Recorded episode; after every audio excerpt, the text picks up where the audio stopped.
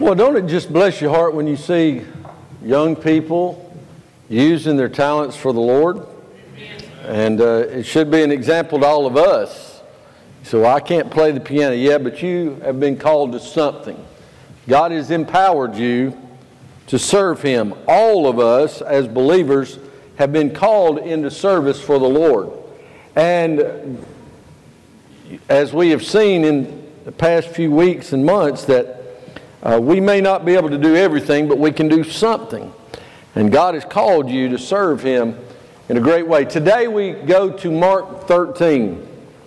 Mark chapter 13, as we have been going through and looking at the Gospel of Mark and the focus of the servant of God. All through this book, Mark describes Jesus as the servant of God. The theme verse of the entire book is found in chapter 10, where I believe verse 45, 46, where Jesus said, "I didn't come to be served, but to serve." Isn't that almost at odds with our mentality for even coming to church, that often we come wanting someone to serve us. We want someone to do something for us. Well, the church just wasn't feeding me, and they don't have a class for me, and they don't do enough stuff for the children, or they don't have the kind of music I want. Listen, as soon as we understand the fullness of who Christ is, we'll get over ourselves and stop being worried about what and how we're being served, and we'll start opening up and looking, how can I serve others? That's what we need to be looking at. Well, I say all that, and over the last several weeks we've seen the change from the Galilean ministry, and now Jesus is in Jerusalem, and his demeanor takes on a different note. He knows he is literally hours away from being betrayed. He is just hours away from entering into Pilate's judgment hall. And I am, without a doubt, firmly believing that Jesus is God. Amen? That's where, even though you heard, and it's kind of a misnomer, our youth are going through a small group called the Apostles' Creed, but they're not studying just the Apostles' Creed. But may I say, I agree with the Apostles' Creed. I agree with the premise of it. We just don't, we're not creedal people. We don't say we've got to believe that to somehow reach a cataclysmic point in our life that we ascend the grace of God through some sacrament or rite. But we absolutely, positively, without question, whether it's the Athanasian Creed or the Nicene Creed or the Apostles' Creed, we know Jesus to be very God of very God. Do you understand that's why they wrote the creeds? To do away with those people who were trying to diminish the role and the person and the deity of who Jesus Christ was. And so we absolutely believe Jesus was God. He understood He is God. He knew what was about to happen. He knew. He knew that because from eternity He came to go to the cross. Now, I'm going to go a little quicker, and it may go a little quick today because, listen, I don't want to get weighted down. This is chapter 13. We could have spent as many weeks as we have preached through the Gospel of Mark on just chapter 13. It is what we know from Matthew 24 as the Olivet Discourse, Jesus' Sermon on the Mount of Olives. And we've got to understand some very poignant things about the servant's words. The servant's words. And for sake of time, I will not read the whole chapter. But understand, he's standing on the Mount of Olives. The Mount of Olives is just adjacent to the city of Jerusalem. The Kidron Valley lays between the Mount of Olives and Jerusalem. If you have ever seen a picture of Jerusalem, it's probably a picture from the Mount of Olives overlooking a Jewish cemetery and the Kidron Valley, and you see the eastern wall, the gate that has been blocked up, and you see the Muslim Dome of the Rock sitting on top of the Temple Mount. That's the picture you see when people show Jerusalem. Jesus is literally in the position of the person who takes those pictures that we see of Jerusalem. He's standing on the Mount of Olives. It's just over the rise from where Jesus spoke these words, "Lazarus, come forth." Bethany is just over this rise. So great things happen. Right below where Jesus is speaking this is the Garden of Gethsemane, where he will be betrayed, where he will pray, and his sweat become as great drops of blood. But he looks over Jerusalem, he weeps over it, but here he expresses this discourse. It's a sermon of Jesus that involved eschatology, or the study of things or to come. This sermon involves 5 topics that spans from the first century to the return of Christ at the end of the tribulation period. It literally covers thousands upon thousands of years, and it deals with the 69th and 70th week of Daniel. It is a very deep subject. And what we've got to understand, I want you to grasp this because there's been a lot of talk surrounding some very famous pastors and authors that have made some statements, and some were taken out of context. But we need to understand, if we're going to read Scripture, we've got to understand first where it was said and who it was said to. We've got to understand the historical setting and the original audience if we're to understand what it means to us today. We cannot be so arrogant as to think Jesus spoke the Olivet Discourse over 2,000 years ago just to the Gentile church of today. It's actually a sermon to the Jews. But I believe we can glean from it. Amen? We are the remnant, or not the remnant, but we are that which has been grafted in. We have been given the opportunity of grace so as to convict and to cause jealousy among the Jewish people to get them to look and come back to Christ. You'll see all that in a lot of this today. His 5-point sermon that we see today is, number one, the prophecy of destruction of the temple. He's talking about this temple was not even finished when they're looking at it. When you see the Wailing Wall, any of you ever seen the pictures of the Jews with the Hasidic Jews, the Orthodox Jews with the funky hats and the long sideburns, and all of that is Old Testament stuff. They have this little box that they strap on. They have a special type apron. All of that is found, you know, those verses that we struggle with in Leviticus and Numbers, and all of that is from that. And they go there and they quote the entire book of Lamentations. The book of Lamentations is literally lamenting, a weeping book of the destruction of God's people or His temple. And they rock like this. That's not some kind of weird thing. That's how they concentrate when they pray. And they pray the book of Lamentations. They pray many chapters of Jeremiah. They pray some from Daniel. And they're praying for the restoration of the temple and Jerusalem, and the biggest thing, the coming of their Messiah. Now, as we know from the Apostles' Creed, and the Athanasian Creed, and the Nicene Creed, and we know from the Apostles' doctrine, the Messiah has already come. Amen? Jesus is the Messiah. And so we see, first of all, the prophecy of the destruction of the temple. There's coming some dark days in Jerusalem at this point. He preaches and speaks words of warning of the coming persecution. They had no idea what they were about to face. For the next several thousand years, the things that had happened to them in Egypt, the things that had happened under Darius and Cyrus and Artaxerxes and the others of this world could not compare to the persecution that they would face. Warning of danger in the last days is the third word that he spoke in this sermon. Fourth, prophecy of the second coming. And finally, warning of necessity to be watchful. To be watchful of what's going on. We find that throughout chapter 13. I told you this would be heavy. This is not just your average sermon, for it was not just the average words. Jesus was literally boiling down the future of Israel in one message, in one place, at one time.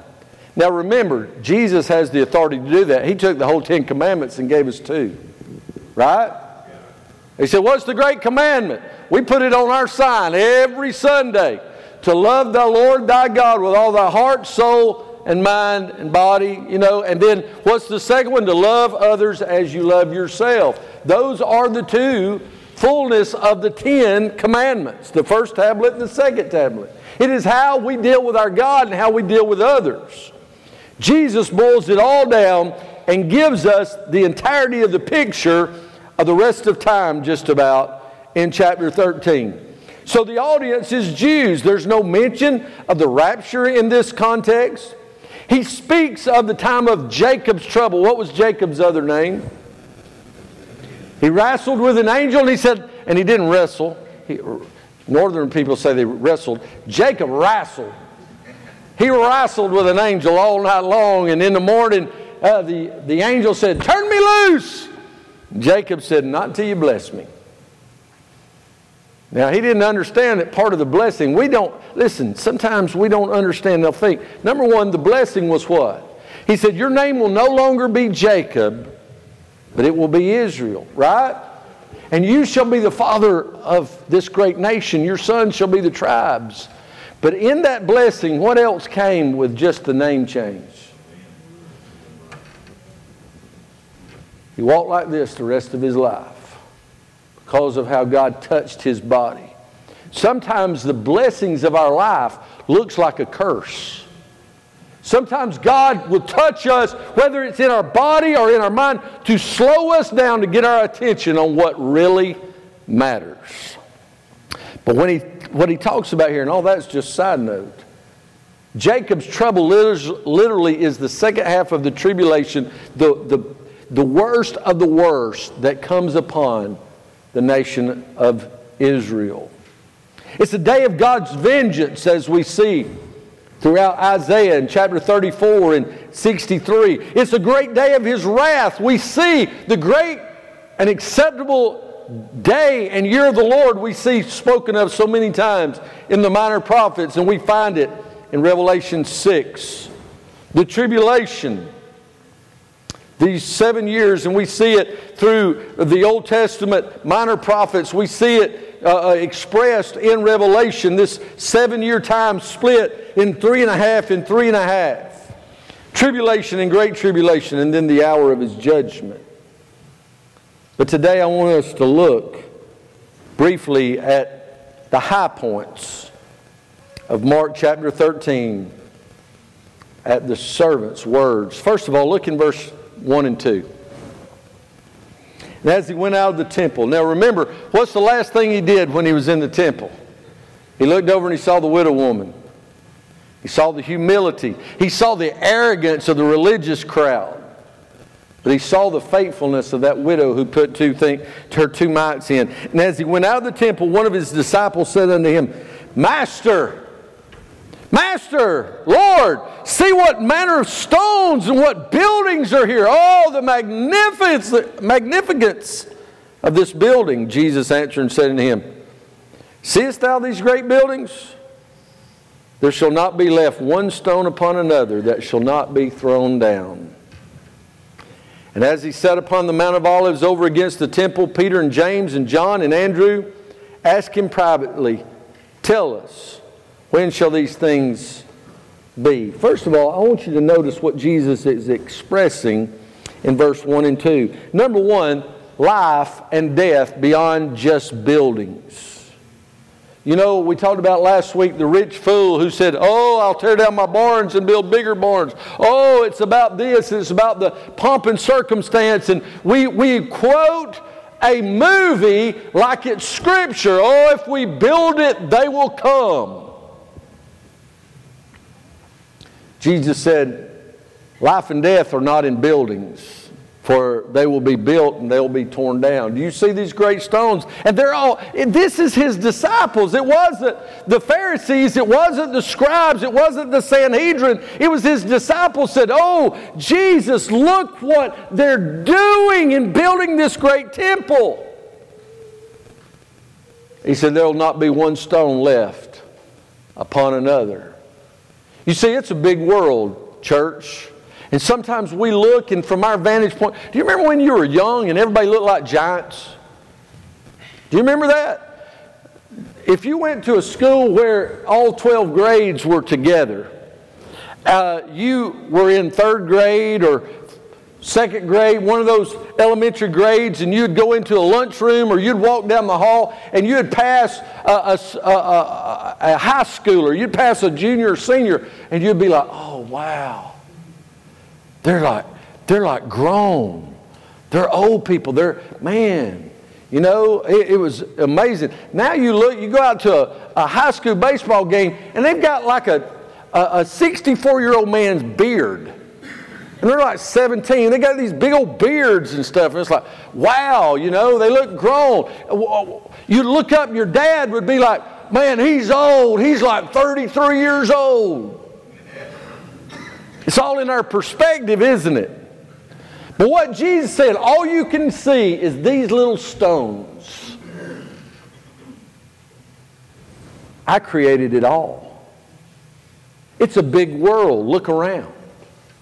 I mean, it was, I'm going to just be honest, it was awe-inspiring to see that lake area in Guatemala. It was unbelievable. The night we walk out, we had just left Antigua, which sits at the foot of that volcano, and we had drove for 2.5 hours back to Guatemala City. And we went in, we got ready, and was going out to get something to eat that last night we were there. And I walked out of the room and told Andrew, I said, that don't look like a regular cloud.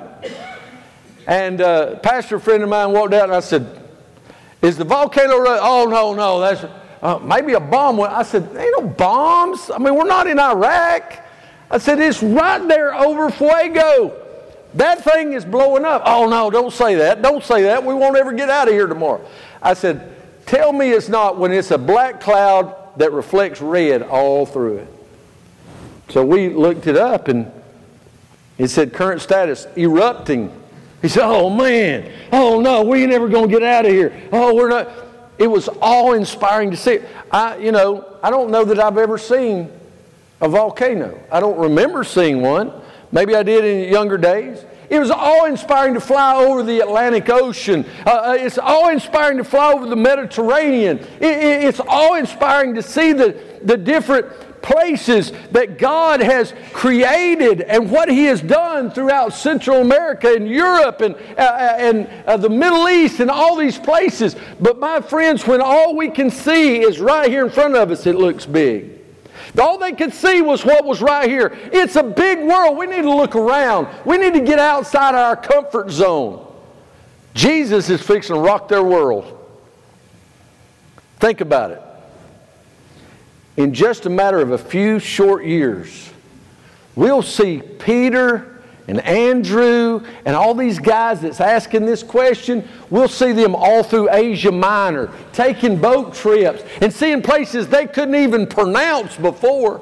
All they had done is gone over the Sea of Galilee to catch fish. Now they're going across real oceans to catch men. We have got to see it's a big world, to look around, and that He is in control. Look up. He said, not one of these stones will remain. He said, these great buildings, really?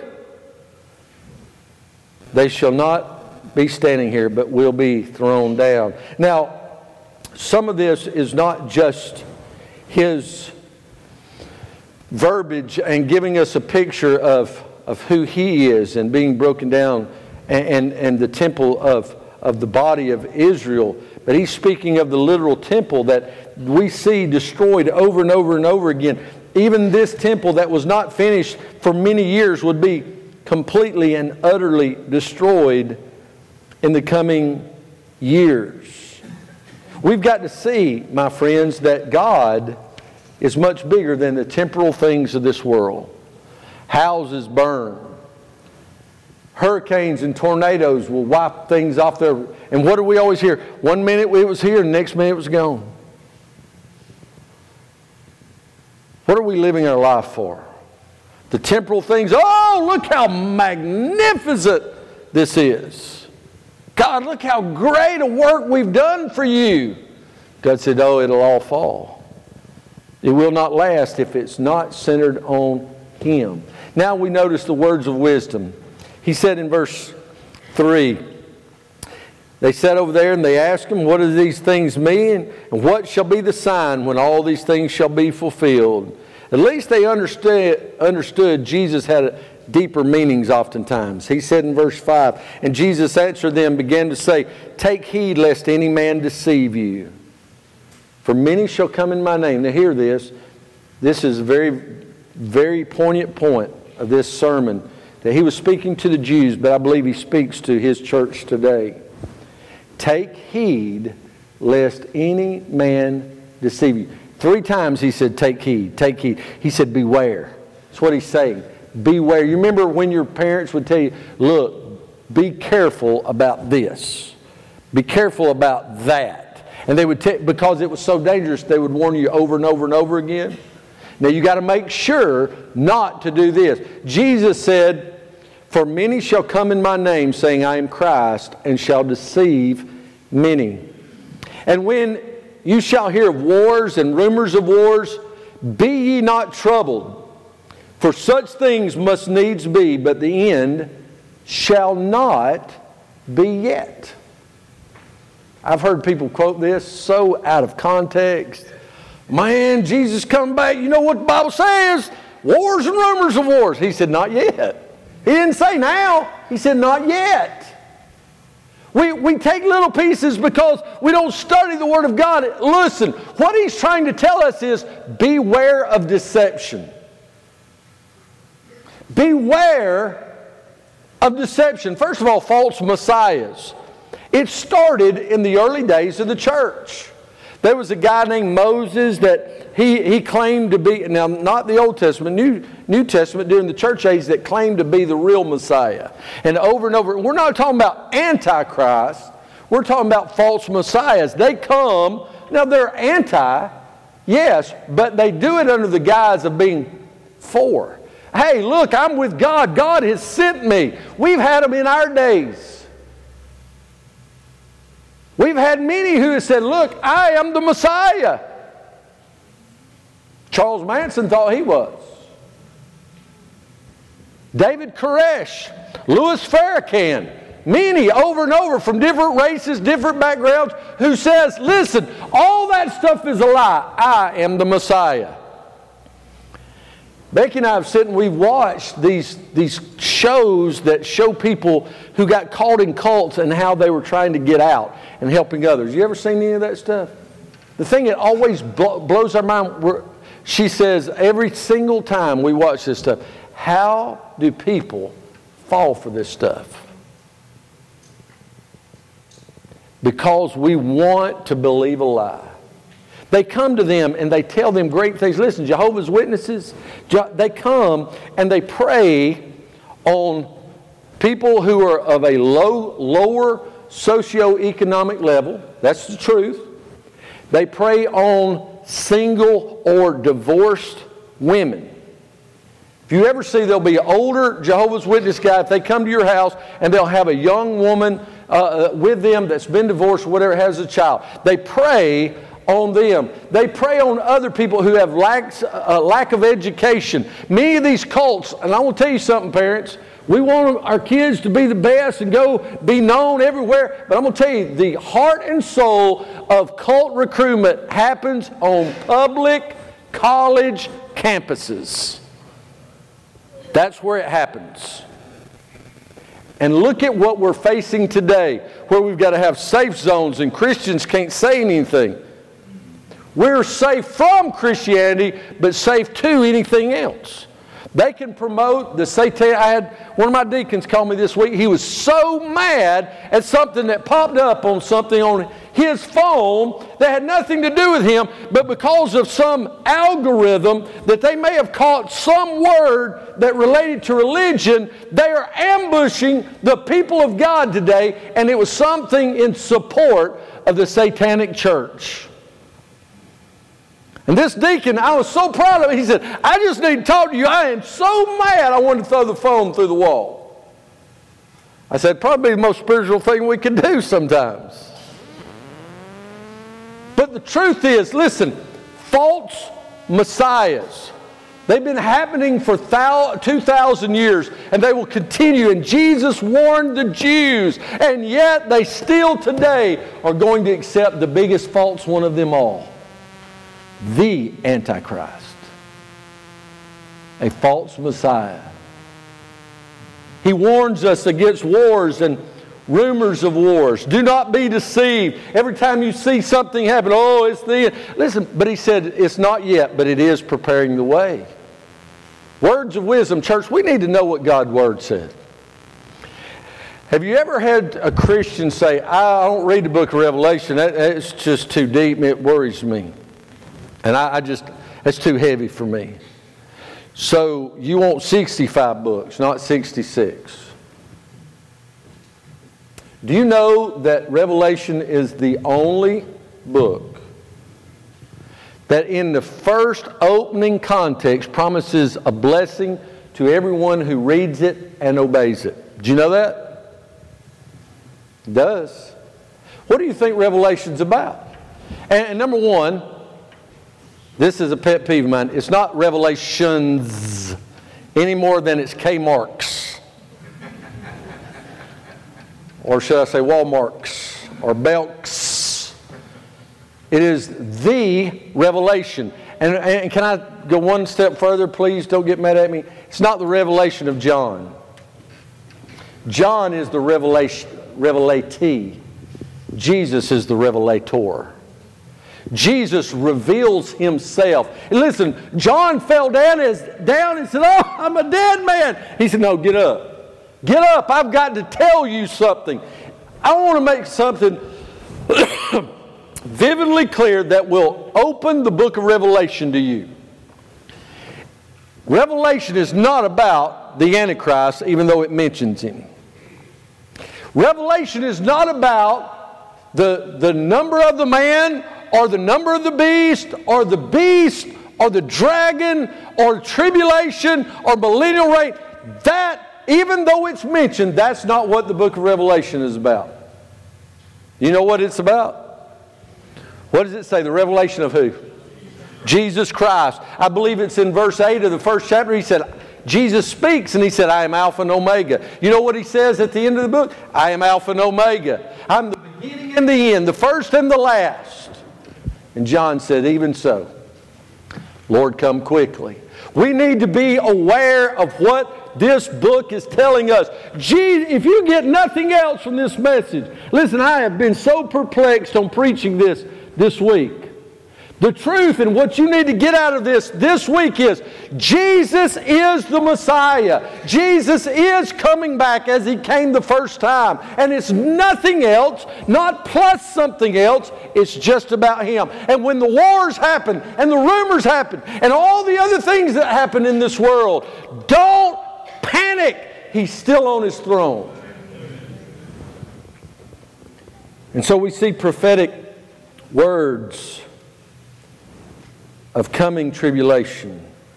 He said in verse 8, for nation shall rise against nation, and kingdom against kingdom, and there shall be earthquakes in diverse places, and there shall be famines and troubles. These are the beginning of sorrows. But once again, he said, take heed to yourself. First of all, these words of coming tribulation shows the beginning of tribulation or sorrows. What are the sorrows? False messiahs, wars, rumors, natural disasters. He said there'll be earthquakes. He said there'll be famines and trouble. Look, do we see natural disasters in our lifetime? Do y'all remember The day after Christmas tsunami, wasn't that 04? Over 100,000 people died in one fell swoop. How about the earthquake in Haiti? And it had been advertised, but when Ben and I were there, they said the world played down the number. It was not 180,000. It was 350,000 that died on this country. And he can testify. I said, where are the graves? They said, look around. They're right in front of you. I said, well, we only saw a few formal graves. He said, oh no. When 350,000 people die, you just bulldoze them under. He said, this one guy, he was Caesar, he was brilliant, brilliant guy. He said they would bring in heavy equipment and they would just push out fields, just push them out, and they would just push the bodies in. There was nothing else, no way to identify. You're thinking, it's the poorest country on the earth. Because what happens if you don't? Famines and trouble. Pestilence. You start seeing the plague. You start seeing all the diseases of the world. Jesus is warning them that's what's coming in the days of sorrow. Those of you who went with me on Wednesday night through this study, we remember some of that stuff, don't we? Remember when the water, everything in the water dies? You remember that? Everything. You understand in 1.5 years of the first half of tribulation, half of the world will die. The first time, it says 1/4 of the world's population will die in one fell swoop. And then within a year, 1/3 of the population. If you take all that, and I'm not bright on numbers, it took me about 3 weeks to figure this out. It counts for half of the entire world's population. How many is living today? 7 billion? Take that. 3.5 billion people. That's all of America and all of Europe. That's like China or India. But it's half of the world gone in a matter of a year. That's what's coming in tribulation. You think we've got it rough? This is great. There's going to be persecution, he tells them. He said, but take heed to yourselves, for they shall deliver you up to councils, and in the synagogues you shall be beaten. You shall be brought before the rulers and the kings for my sake. I'm going to tell you something, church. Hear what I've got to say, and I may have an axe to grind, but I'm going to stand on the Word of God and not apologize for it. When we've got denominations and we've got Christian evangelical so-called groups that's having to debate whether God's Word is God's Word on homosexuality, on gender, on sin, then we know we're in bad shape. They can debate all they want and try to decide whether it's doctrine or not. It doesn't change the fact of what truth is. And let me say something one step further to help all of us. You do not have to okay someone's sin to love them. If you really love them, then you will not okay their sin, but show them there's a Savior who can forgive them. That's what it's about. That's what it's about. We need to pray for our Methodist brethren. We need to pray for our Presbyterian brethren. We need to pray for our Southern Baptist brethren, who at this very time in history is fighting amongst themselves. I'm going to tell you something, church. Sexual abuse should never be hidden. It should never be covered up. But we should not group up all 45,000 churches and try to convict all 45,000 pastors, of whom most of them are doing it right. The world's going to hate us. Our family's going to betray us. That's what we're talking about. We're brothers and sisters. We're the only group in the world that circles up to have a firing squad. Hey, let's all make a circle. We're going to have a firing squad. Now, how bright is that? We're the only army in the world that kills their own wounded.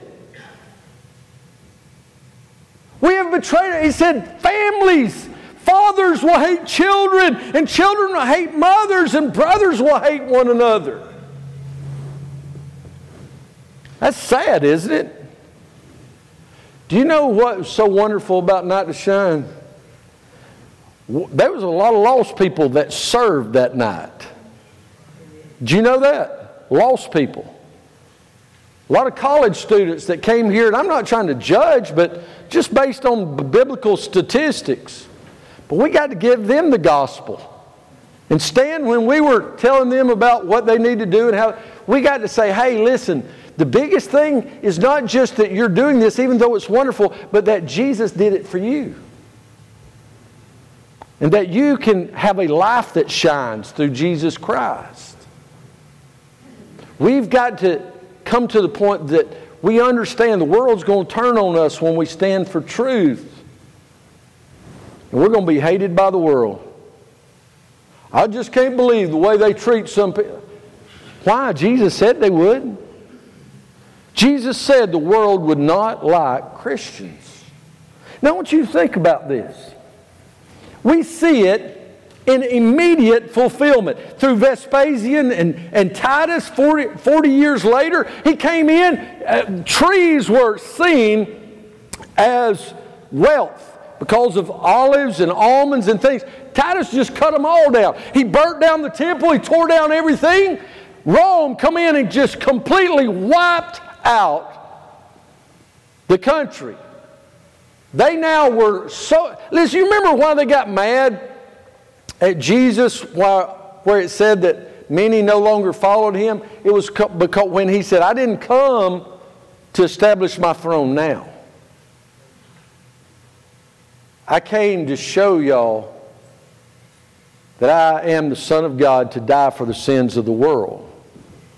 And they were all upset. They wanted him to ride in on a white horse. He rode in on a donkey. They wanted him born with a pedigree. And they wanted him established in his kingdom. He was born in a barn and exiled into Egypt for 2 years. As Herod sought to kill his life. They hated him. He said a prophet's accepted everywhere but in his own country. They said, isn't this Jesus of Nazareth? And isn't Jude, James, his brother, and she's his sister? And isn't he the son of Joseph and Mary? What did that have to do with anything? He was Jesus. Now, if they knew the Scripture, they'd knew that he was from Bethlehem and he just lived in Nazareth, and the Bible prophesied that. It was an immediate fulfillment Jesus was speaking of. But then an ultimate post-rapture fulfillment. Again, while there is no mention of the rapture in this discourse, we can be assured that there will be a replay of the turmoil of the first century. I mean, Christians were literally put up on post. I'm of the belief that Christians won't live during... We will be raptured out before the tribulation. But I believe there'll be people saved during the tribulation. I don't get into that. If you disagree with me on that, that's fine. It has no bearing on our stance on who Jesus is. But what we see in the first century is wholesale massacre of Jews and Christians for the sake of cleansing. We have seen it in our lifetime, have we not? And I'm not just talking about the Holocaust. I'm talking about in places like Kosovo, Sarajevo. You know, a place that had the Olympics one time became a battleground over ethnic cleansing. We saw, and if you have any question, we should have never been in Iraq. We should have never done that stuff. Then I want you to just Google this. Gassing of the Kurds. That's all I want you to look up. When Saddam Hussein gassed his own people and killed them by the thousands. My friends, this stuff has happened under a guy named Idi Amin, the last king of Scotland in the Congo, what we know as Uganda now. It's happened all over the globe. And it's still happening today. It's ultimate fulfillment. And then the middle of the tribulation, oh man, they just thought it was all right. They were going to escape, but then it gets really bad. The two witnesses come on the scene. They kill them. They have Christmas over it. And the abomination of desolation, and the Antichrist reveals himself there in the temple, the new temple, when they say, oh, look how great it is. Jacob's trouble breaks forth as a holocaust that could have never been realized. Worse than anything that Antiochus Epiphanes ever thought about doing when he forced the Hellenization. And even worse than Hitler and Stalin. But thank God we see in verses 24 through 27 the end of tribulation. In those days after that tribulation, the sun shall be darkened, and the moon shall not give her light, and the stars of heaven shall fall, and the powers that are in heaven shall be shaken. And then, not before then, and then shall they see the Son of Man coming in the clouds. Come on, church. Yes. Amen. This is the second coming, not the rapture. This is the second coming. And they shall see Him coming in the clouds with great power and glory. And then shall He send His angels and shall gather together His elect from the four winds, from the uttermost parts of the earth to the uttermost part of heaven. Church, we see the end of it. But I want to drop back to one verse.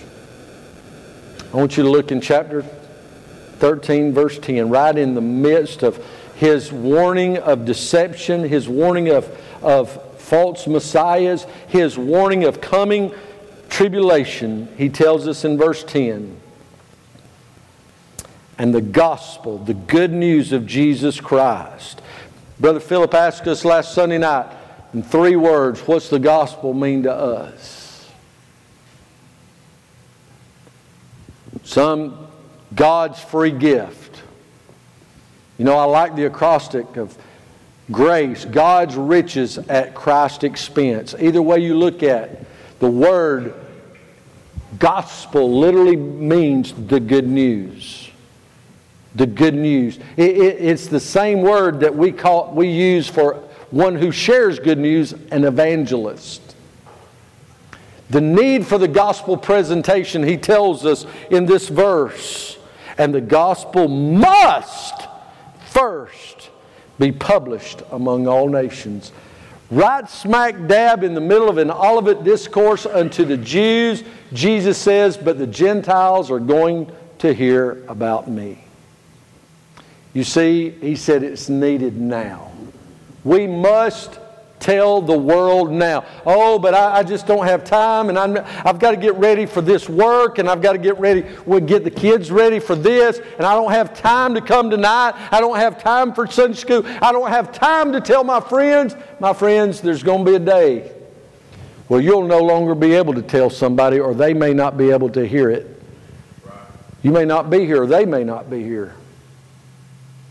It's needed now. It's needed everywhere. He said, look what he said.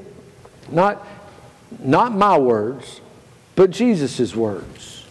He said the gospel very clearly must first be published among what? All nations. What does Acts 1:8 say? Jerusalem, Judea, Samaria, and where? The uttermost parts of the world. I'd call that all nations, wouldn't you? He tells us in the Great Commission, not the Great Consideration, that we are to go. We have been commissioned to teach and preach the gospel of Jesus Christ unto all nations. For us here at Eastside right now, it's our home, it's our family, it's our community, and God has laid on your pastor's heart in Guatemala, in the Sololá region, in those schools, and in the Truth Baptist Church. It's needed now, and it's needed everywhere. And I want you to understand, there is nothing as important in your life as sharing the gospel of Jesus Christ. And you know, it's been said that St. Augustine said it. It's been said that others said it, that preach the gospel, and if you must use words, you must. Now I get what he's saying, and we need to live it. We need to exemplify the love of Jesus Christ in everything we do. But I'm going to tell you something. Jesus called us to use words, and He called us to use the Word, the Bible, to tell the world. I had the privilege of reading at the elementary school this week. And so when I had the privilege, Jenny reminded me, and she texted me, and she said, "Don't forget, preacher, you're old, and you need to be reminded." And I told her to, because I'm old, and I would forget. So I went up in the attic at our house, and I picked out, and I've got books, my books, from when I was in elementary school, my favorite books. And I picked out about 4 or 5 of my favorite ones, and even picked out a few of my old Dr. Seuss books that, you know, if they wanted that to read, but I had to pick me one old one about a steam shovel and about the little tiny house that they built the city around. I loved those books when I was little. And I brought them all. They were my favorite there. But then I brought my favorite book of all time. I said, "Bless God, I've been invited. I'm going to read. I'm going to read in elementary school. I'm going to read the greatest." And you know what? I asked them, get this now. I said, "Do y'all know what the most famous book of all time that sold more copies over the longest period of time and been on #1 bestseller of all time?" And you know, most of them knew. They said, "The Bible." Amen. And I said, "Do you know what the Bible?" And I was being real educated with them. I said, and I got blown away by the spirituality of one little boy. I said, "Do you know what the word Bible means?" It means book. Biblios means book, the book. He said, "Yeah, the sword." I said, "Hallelujah, brother. That's exactly right." Kind of. But I just opened and I read what a little shepherd boy told us. "The Lord is my shepherd, I shall not want." I was able to read the Word of God to 2 fourth-grade classes. Stop buying this lie that we can't do all that stuff. You know, we like to say that because we're afraid to. The truth is, if we would just bow up and be everything God wants us to be, listen, you'd be blown away by the opportunities you have to share the gospel. I'm not bragging on me. Bragging on the Word of God. You see what the Christian Learning Center's doing? You see the lives that's being changed? In a public school, we're teaching classes they get credit for. It's based on this Word. Jesus said, "Dark days are coming. Preach the gospel." That's the only way I know to sum up the Olivet Discourse. Dark days are coming. Preach the gospel. Preach it to everybody. Preach it in all time. Preach it everywhere. Because the days are coming. The world's not going to like you even more than it don't like you now. But I'll never leave you. And I'll never forsake you. Listen, as they come to the instruments, this is a hard context to try to get through in a sermon in a short period of time. And I didn't even begin to come close to doing justice to it. But what I want you to see is I don't want you to see me. I don't want you to see the pitiful effort of this sermon. I want you to hear the words of the sermon giver, Jesus. He says, it's not about the temples and the buildings of this world. It's not about the wars and the rumors. It's not about the false messiahs and the religious elite. It's about me, he said. It's about the one who's going to the cross and dying for your sins. If you don't know Jesus today, all this makes absolutely, positively no sense to you. Tribulation, all that kooky, all that crazy stuff. I'm going to tell you something. The end of the world's coming. How about we just put it this way? The world's going to come to a screeching halt one day. And no matter how you look at it, whether it's this way, that way, or the other, you know that things are happening. You know that there are all kinds of fightings and all. And you know that the world's saying, "Come do it my way." I'm not telling you come do it my way. I'm telling you come to Jesus. He's your only hope. Jesus really lived on this earth, was really God before He came to this earth, and He's really still God after the resurrection. During His death on the cross, He never stopped being who He is. But He did it for you and me, that we could have hope in the dark days. Will you trust Jesus as your Lord and Savior before it's everlastingly too late? Will you know you're on the winning side? Will you come and be faithful and say, "I'm going to share the gospel. I'm saved. I've never been baptized, so I've never even told the world outwardly what you've done for me, Lord, inwardly." You need to come be baptized. You need to join with this congregation to serve Him. Whatever God wants you to do. You're saved, baptized, teaching the class, leader in your home, but things are not just right. You need to come just pray. Maybe everything's right. You just need to come thank Him. Just come and thank Him for who He is. God, thank you not for just what you do, but for who you are. You're God and I'm not. How about that for a time of praise? Stand and come. Come to Jesus today. I'll pray with you. Come.